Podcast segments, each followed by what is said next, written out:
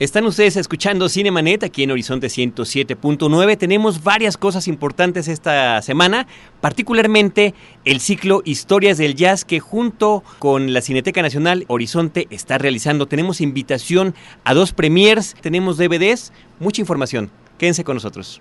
Le Cine, vive escenas. La mejor apreciación de la pantalla grande en Cinemanet. Carlos del Río y Roberto Ortiz al micrófono. Bienvenidos. Pues ciertamente yo soy Carlos del Río, Roberto Ortiz, aquí junto a mí. Pues estamos aquí también para presentar noticias muy interesantes, Carlos. Tenemos varias cosas. Yo, antes que cualquier otra cosa, quisiera invitarles a dos premiers distintas que tenemos la próxima semana. El día lunes, 23 de octubre, a las 8 de la noche, gracias a Filmhouse, tendremos en Cinemark del Centro Nacional de las Artes la película Cena con el Diablo con Vincent Cassell. El título original es Shaitan. Para que se la puedan llevar tienen que hablarnos al 560-10802, 560-10802 o quienes nos escuchan a través del podcast escribirnos a promociones cinemanet.com.mx simplemente solicitando su pase. El día martes, martes 24 de octubre a las 8 de la noche, esta vez en Cinépolis Universidad, tenemos la película Creep, la criatura con Franca Potente, otra película de horror. Así que tenemos dos películas de horror, una es francesa, la otra es inglesa. Eh, y protagonizada por una alemana, curiosamente, Roberto, a las 8 de la noche también. Esto es gracias a la distribuidora de cine. Ahora sí, vámonos con noticias. Noticias en Cinemanet. Pues Roberto recopiló una noticia interesante, una noticia curiosa, datos acerca del cine relacionados con récord de Guinness. Así es, y lo tomamos de un artículo que recientemente escribió Ricardo Vada en La Jornada, Carlos. En el récord Guinness, bueno, están ahí algunas situaciones muy curiosas por lo que se refiere a la historia del cine. La gente se preguntará cuál es el actor que ha hecho el mayor número de personajes en una sola película. Es Alec Guinness, el famoso actor inglés, que en una película, eh, Ocho Sentencias de Muerte, protagonizó precisamente ocho papeles. En Kind Hearts and Coronets, él protagoniza ocho papeles. Yo recordaba a Peter Sellers en la película Doctor Insólito que maneja como tres o cuatro personajes, no sabía yo de Ale Guinness.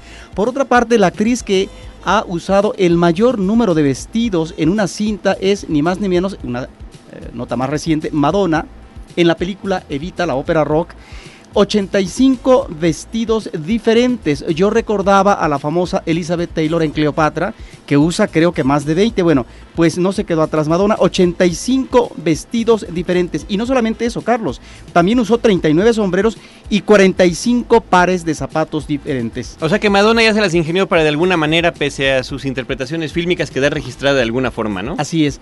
Luego, ¿cuál es la estrella de cine que más cartas ha recibido en poco tiempo? Uno pensaría que algún actor o actriz reciente. Pues no, en 1921 cuando regresa eh, de los Estados Unidos a su país, específicamente a Londres, Charles Chaplin, que era eh, el eh, gran mito del cine inicial, pues en tres días Carlos recibió 73 mil cartas y lo curioso es que varias de estas cartas eran propuestas matrimoniales. Rápidamente, el personaje de ficción, el personaje de ficción claro, proveniente aquí de la literatura que más ha aparecido en el cine es Sherlock Holmes, quien desde 1900, o sea, en los orígenes del cine, se le ha visto en 211 películas protagonizadas por 75 actores. Y así por el estilo iremos dando información de estas uh, cosas que son curiosas, pero que son también parte de la historia del cine. Absolutamente, no hay dato pequeño para nosotros aquí los amantes y los cinéfilos sobre este tipo de cuestiones. Le recordamos el teléfono en cabina 560-10802, es el teléfono de la cabina de Horizonte 107.9 FM para aquellos que están escuchando Cinemanet en vivo, los que nos escuchan a través del podcast, la dirección para pedir un pase para la premier para cualquiera de nuestras dos premiers es promociones arroba cinemanet.com.mx. Estén al pendiente de nuestra página y también de nuestro portal principal www.frecuenciacero.com.mx porque ahí también hay otro tipo de promociones. Las premiers, el día lunes 23 de octubre a las 8 de la noche en Cinemark del Centro Nacional de las Artes, la película Cena con el Diablo. Y el día martes 24 de octubre en Cinépolis Universidad, Creep, la criatura. Cinemanet. Si te gusta disfrutar del cine en casa, Videomatic y Cinemanet te regalan tarifas planas todo incluido. Disfruta por 30 días de superestrenos, películas de catálogo y videojuegos totalmente gratis. Participa escribiendo a promociones@cinemanet.com.mx y danos tres títulos de películas donde el jazz forma parte de la historia. Videomatic, el videoclub con servicio de 24 horas, y Cinemanet obsequian. Cinemanet. Pues como les comentábamos, el tema central del programa del día de hoy es el ciclo de cine Historias del Jazz que Horizonte 107.9 FM y la Cineteca Nacional presentan de manera conjunta. Eh, por cierto, Roberto, nada más antes de iniciar con este tema, tenemos también pases para la Cineteca Nacional para los días 20 y 21 de octubre. Estos son de las películas... Del ciclo Cinema Europa, que está teniendo muy buena participación del, del público y que hay algunas uh, sorpresas extraordinarias. Y del 22 al 27 de octubre tenemos también pases. La película es Kinky Boots, no es se la una de película perder. sensacional. Nosotros tenemos comentarios, eh, pues eh, creo que bastante larguitos que hicimos, que pudimos comentarlo con calma, en un episodio pasado justamente intitulado Kinky Boots. Así que si les interesa, también llámenos al 560-10802. Le doy la más cordial bienvenida a un hombre que no es ajeno a los micrófonos en Horizonte 107.9. De hecho, antes de llegar a la cabina, saludó a más gente que nosotros, lo cual nos, nos provoca hasta envidia de la buena. Este, Agustín Gendrón, jefe de publicaciones de la Cineteca Nacional. Gracias por acompañarnos. ¿Cómo estás? Bien, muy bien. Hola, un saludo a todos. Muchísimas gracias. Pues platícanos cómo está este ciclo Historias del Jazz en la Cineteca Nacional. Bueno, pues esta es la segunda edición de, de este ciclo organizado eh, bajo los auspicios del convenio entre el Instituto Mexicano de la Radio y la Cineteca Nacional. Y en este caso se titula Historias del Jazz. Eh, son siete películas, ¿no? eh, junto con... son dos documentales y cinco largometrajes de ficción. Eh, en este caso el tema central de la imagen, del cartel y del, ciclo es Miles Davis, ¿no? conmemorando que en este año se cumplen 15 ¿no? de su fallecimiento y que pues el maestro hubiera llegado a los 80 años ¿no? en este 2006. Entonces, eh, en la película que va a clausurar el, ciclo, justamente, el día 26, es The Miles Davis Story. Es un documental de Mike Deep, hecho para la BBC de Londres hace algunos años, en el que pues se muestra eh, toda la...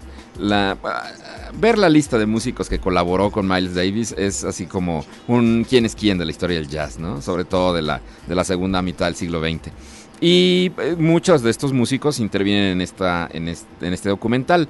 El ciclo se complementa con algunas piezas clásicas, como Obsesión Mortal, Play Misty for Me, ¿no? que es la, la- el debut como director de Clint Eastwood, que como sabemos... Pues es- Amante del jazz. Sí, un- él, él quiso ser pianista, ¿no? Él Nada más que él menciona en alguna parte de su biografía que eh, después de ver los, los conciertos del Carnegie Hall, de los, los míticos conciertos de Benny Goodman, en aquella época, él era, él tenía 14 años, ¿no? Me parece en esa época.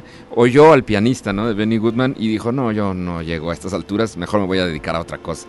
Después de esos conciertos creo que el cine ganó un gran actor y un gran director y perdió pero es, un músico. pero es que es un personaje interesantísimo, Roberto. Yo creo que hay que considerarlo para pensar en un especial acerca de Clint Eastwood, porque no solamente es la cuestión de su carrera como actor, además en un género muy particular de películas de acción, sino de, después su incursión como director y donde él involucra estos temas, como en este caso que tú comentas, de Obsesión Mortal, y después haría Beardy, y después, cuando tiene oportunidad, eh, sale tocando el piano, aunque sea en un barecito de alguna escena de alguna película, ¿no? Sí, esta película incluso de Obsesión Mortal es de 1971, es su debut como director. Eh, los productores le pusieron dos condiciones para que dirigiera. Uno, que no cobrara sueldo de actor, sino simplemente sueldo de director. Y otra, que se ajustara al presupuesto que tenía y a los días de rodaje.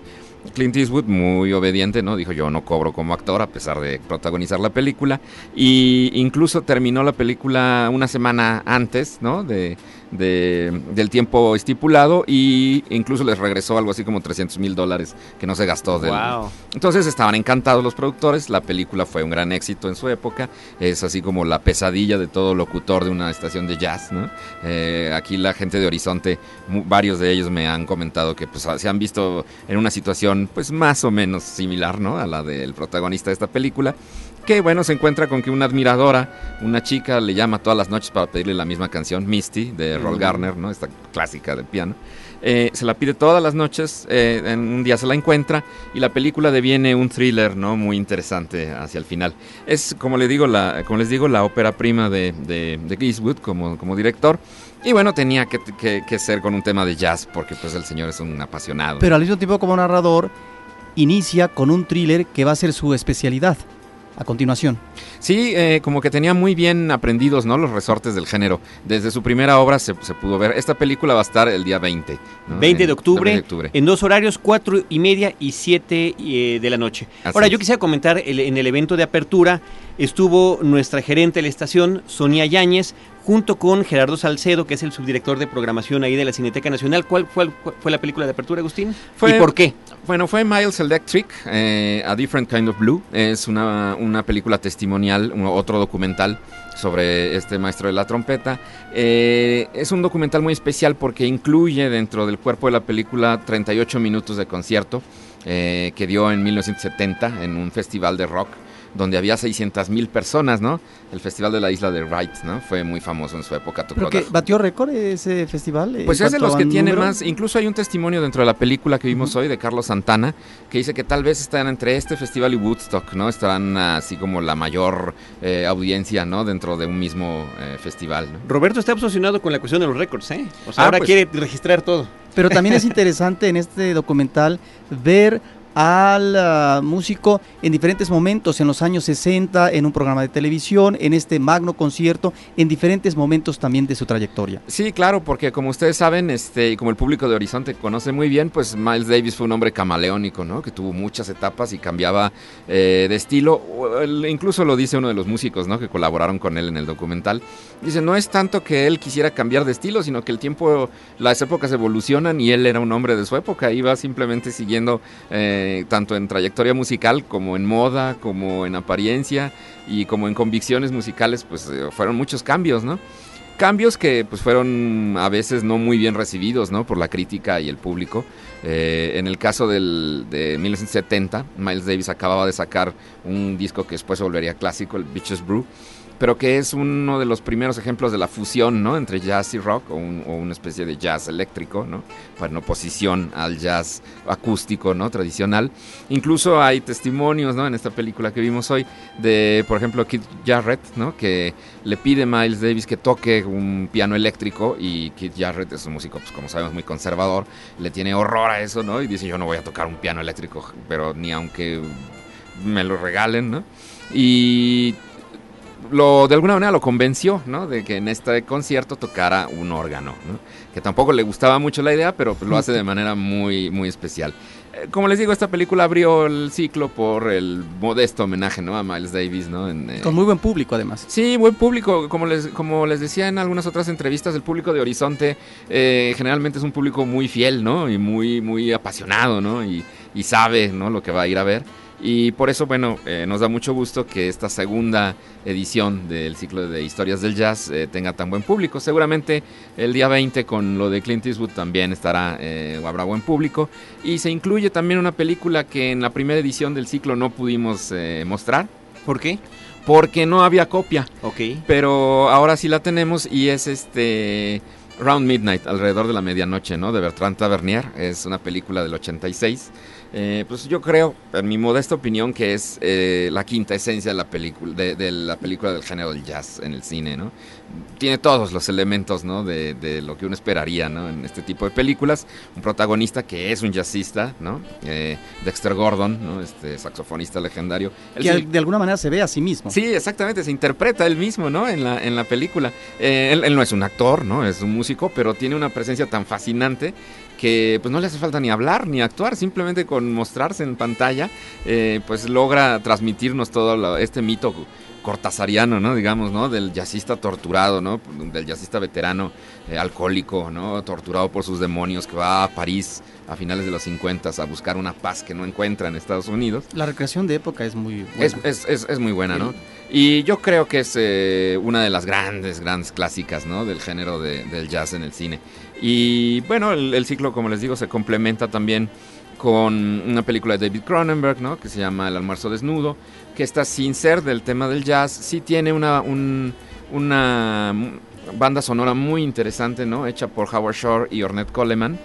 Eh, cuando vino Cronenberg a Cineteca Nacional hace unos años, él comentó, vino con Howard Shore, ¿no? Cuando presentaron Spider.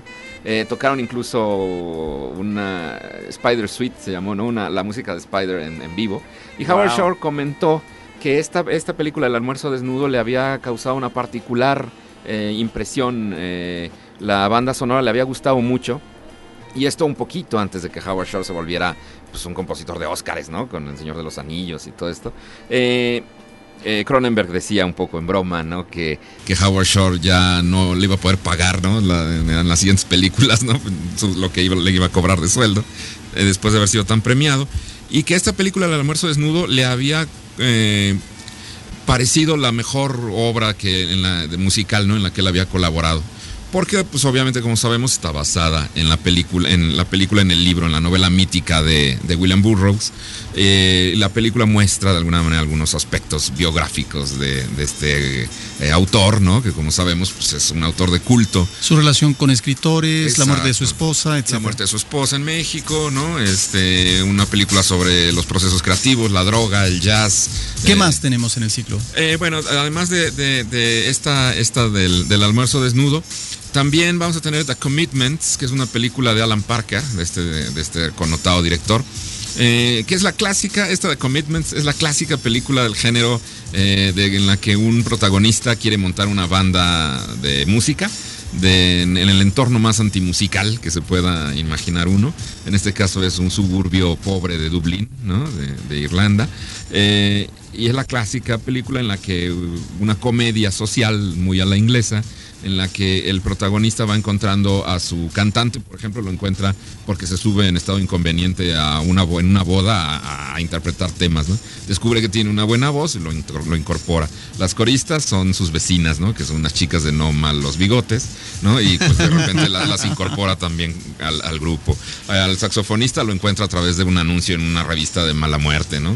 Eh, resulta ser todo un gigoló, ¿no? Eh, eh, bueno, en fin, reúne a toda una banda de los personajes personajes más heterogéneos, ¿no? Que se pueda imaginar. Y es eh, una película muy, muy divertida. Y también de, Cotton Club. Espérame, espérame, antes de que. No, Roberto, vas con mucha prisa. Estamos en Horizonte, por favor. Relájate. Además, hay que aprovechar que este es el tipo de oportunidades en las que perfectamente se puede integrar el programa Cinemanet con el tema central de la estación, que es el jazz, y esto verdaderamente, el ciclo de historias del jazz en la Cineteca Nacional, es todo un festejo. Nada más eh, comentar contigo, Agustín, la cuestión de Alan Parker como director cinematográfico, eh, pues tiene una relación muy curiosa con la música. O sea, al mismo tiempo puede ser el director de Fama, que es pues una película pop, que el director de otra película de culto, que es Pink Floyd The Wall.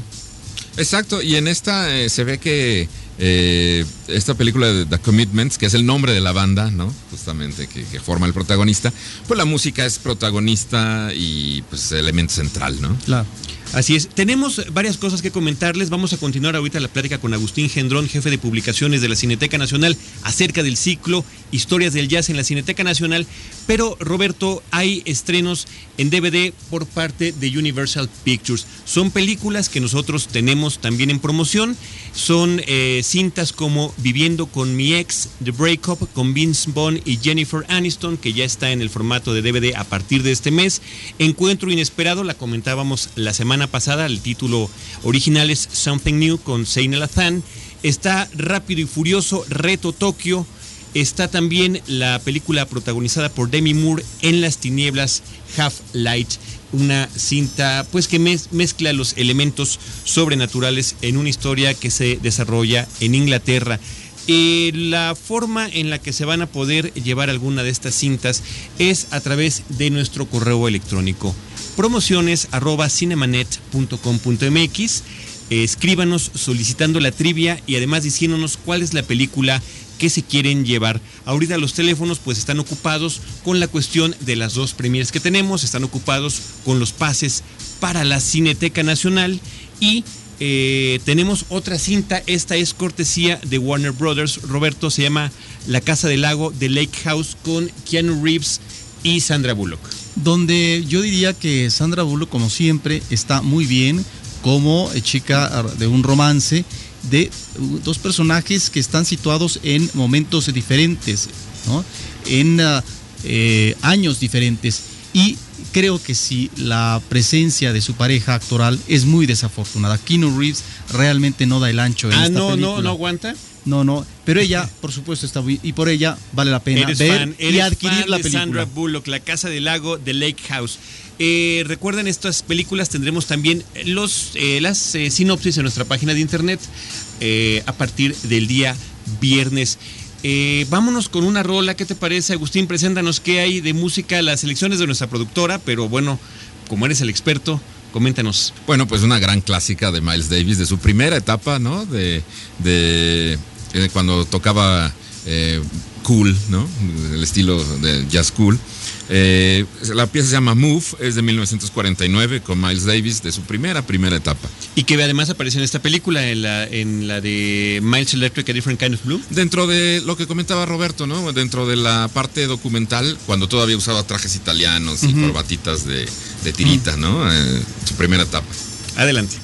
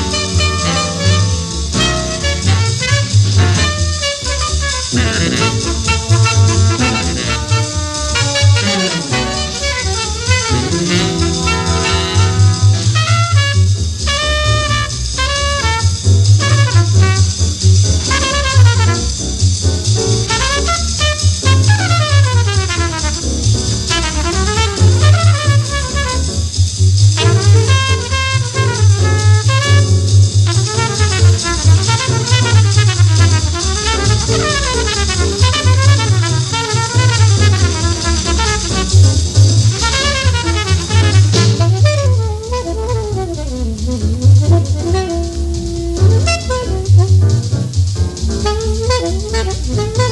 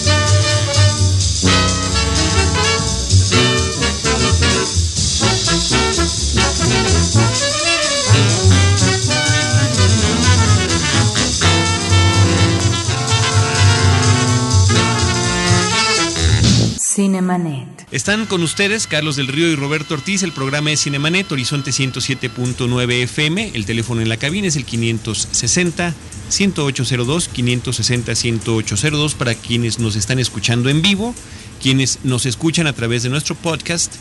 Es eh, la dirección de correo electrónico promociones arroba cinemanet.com.mx. Les recordamos, tenemos dos premiers en esta semana que será la semana de los sustos, Roberto.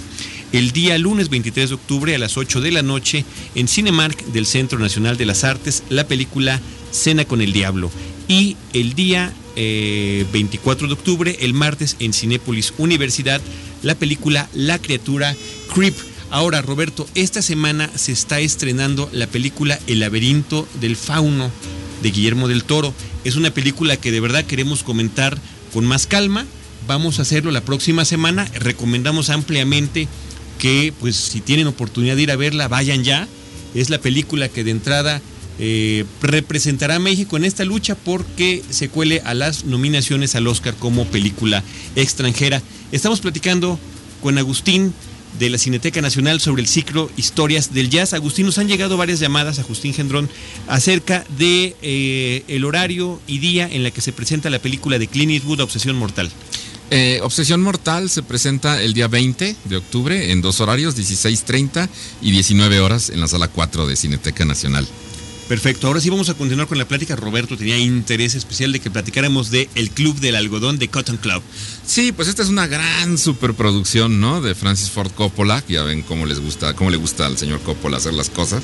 Pues aquí recreó todo este mítico cabaret, ¿no? De, de Nueva York, de Harlem, eh, de los años 20 y 30 es un cabaret que tiene muchas historias paralelas, ¿no? Además de, de ser un ámbito eminentemente cinematográfico, eh, en él, en el Cotton Club, se dio eh, tanto la génesis de un estilo de jazz muy especial, ¿no? Como Duke Ellington, Cap Calloway, ¿no? Este, este, este jazz de, gran orquesta, ¿no? De gran banda, como muchas leyendas del crimen organizado, ¿no? En, Estados Unidos, pues era un lugar preferido, ¿no? Por varios de estos gangsters que pues hicieron carrera paralela, ¿no? Dentro de, del mundo de la música, como representantes o como eh, manejadores, ¿no? De algunos músicos, tanto como figuras de Lampa, ¿no? Y Francis Ford Coppola muestra un poco estos dos universos, ¿no? Dentro de la película. Eh, lo que vale mucho la pena esta película es la recreación, porque hasta las cajitas de cerillos del Cotton Club original las, las recrearon en esta película, ¿no? Ya ven que, que Francis Ford Coppola no se anda con medias tintas, ¿no? Entonces, este, pues, se gastó no sé cuántos millones de dólares en hacerla. Eh, la película en sí tal vez no es muy lograda, ¿no? Porque tiene muchos hilos narrativos que se quedan un poco sueltos. Por eso fue criticada. Exacto. Es lo que yo quería preguntar. ¿Cómo, cómo le fue originalmente esta cinta en su estreno ahí por ahí del 84, si no me equivoco? Sí, pues tuvo muy mala crítica porque eh, pues se esperaba muchísimo, ¿no? Y se esperaba otro padrino, exacto, ¿no? Era el exacto. asunto. Es el problema de las comparaciones y sobre todo tratándose de una superproducción que incluía una historia que tenía que ver con la mafia, la música, con muchos personajes y estas historias paralelas, pero que unas cuajan mejor que otras. Sí, y además este tomando en cuenta que es eh, uno de los colaboradores del guion es Mario Puzo, ¿no? Uh -huh. Entonces, pues todavía más, ¿no? Dijeron, es, pues este es el padrino 3, 3 en ese momento, ¿no? Hubiera y, sido. Además eh, contaba en el protagónico con la estrella más eh, solicitada, más, eh, masculina del momento, que era Richard Gere, ¿no? Uh -huh. pues se esperaba, ¿no? La gran película. Y pues sin ser tan mala como dijo la crítica que era, ¿no? En aquella época tampoco es una película muy lograda, pero la, para los aficionados al jazz sí tiene mucho interés porque es una recreación muy especial, ¿no? De la época, de la música, ¿no? De eh, hay, un, hay un personaje muy interesante que es un bailarín, ¿no? Que aparece que es amigo del protagonista. Eh, que pues muestra mucho de lo que era la lucha y la discriminación, por ejemplo, ¿no? Eh, en un ambiente segregado racialmente ¿no? en Estados Unidos en esa época, pues sí, muestra todo lo que era esta, esta lucha, ¿no? Por, por, sobresalir. Esta película de Cotton Club, pues es eh, la penúltima del ciclo, el 25, justo antes de que empiece la de, la de Miles Davis, que va a ser la que cierre finalmente todo, todo este ciclo. Roberto, ¿qué más hay en la Cineteca Nacional? Rápidamente hay dos eventos que me gustaría mencionar. Por lo que se refiere al ciclo de Festival Cinema Europa de 2006, el miércoles 25 no se pierdan Sarabán, la película la última de Inmar Bergman cierra de manera magistral su carrera. Yo supongo que es la última película. El hombre tiene más de 90 años y estamos ante uno de los cinco mejores directores en la historia del cine. La gran cinta de Inmar Bergman, Sarabán, no se la pierdan. Y finalmente, Carlos, una eh, película que sirve de homenaje para festejar el patrimonio audiovisual, el Día Mundial del Patrimonio Audiovisual. Una función especial el viernes 27 a las 19 horas con música de piano la música que se acompañará a la película El estudiante de Praga, una cinta expresionista de los años 10 del siglo pasado, acompañada en el piano por un extraordinario pianista que es José María Serralde. No se pierdan esta función el viernes 27 a las 19 horas en la sala 4 de la Cineteca Nacional. Les recordamos nuestras premiers el día lunes 23 de octubre a las 8 de la noche en Cinemark del Centro Nacional de las Artes, Cena con el Diablo, el día, perdón, lunes 23 de octubre y el martes 24 de octubre en Cinépolis Universidad, La Criatura Creep. Será la próxima semana, será en el programa En Horizonte, cuando recordemos nosotros, platiquemos sobre estas películas y platiquemos también sobre el estreno de la semana, que es El laberinto del fauno de Guillermo del Toro. Agustín, muchísimas gracias por habernos acompañado. Gracias a ustedes, un gusto. Gracias por compartir estos micrófonos, gracias por compartirlos con la gente de Horizonte 107.9 FM. Yo creo que seguirá muy bien este segundo pues eh, evento no anual entre eh, Horizonte 107.9 y la Cineteca Nacional. Quienes quieran ir a la función, por favor, a cualquiera de las dos premiers, escríbanos a promociones@cinemanet.com.mx. También quienes quieran llevarse algunos de los DVDs. Álvaro Sánchez es nuestro operador. En la producción está Edgar Luna y Alejandra García. Eh, Roberto Ortiz y un servidor, Carlos del Río, en la producción. Siempre me regañan de que el burro va por delante, lo hacía yo. Roberto, una disculpa por los 10 programas anteriores. y, muchísimas gracias. Recuerden que Cinemanet se escucha en versión podcast dos veces a la semana www.cinemanet.com.mx y una vez a la semana, los jueves a las 10 de la noche, en vivo en Horizonte 107.9 FM. Los créditos ya están corriendo. Cinemanet se despide por el momento. Más en una semana. Vive cine en Cinemanet.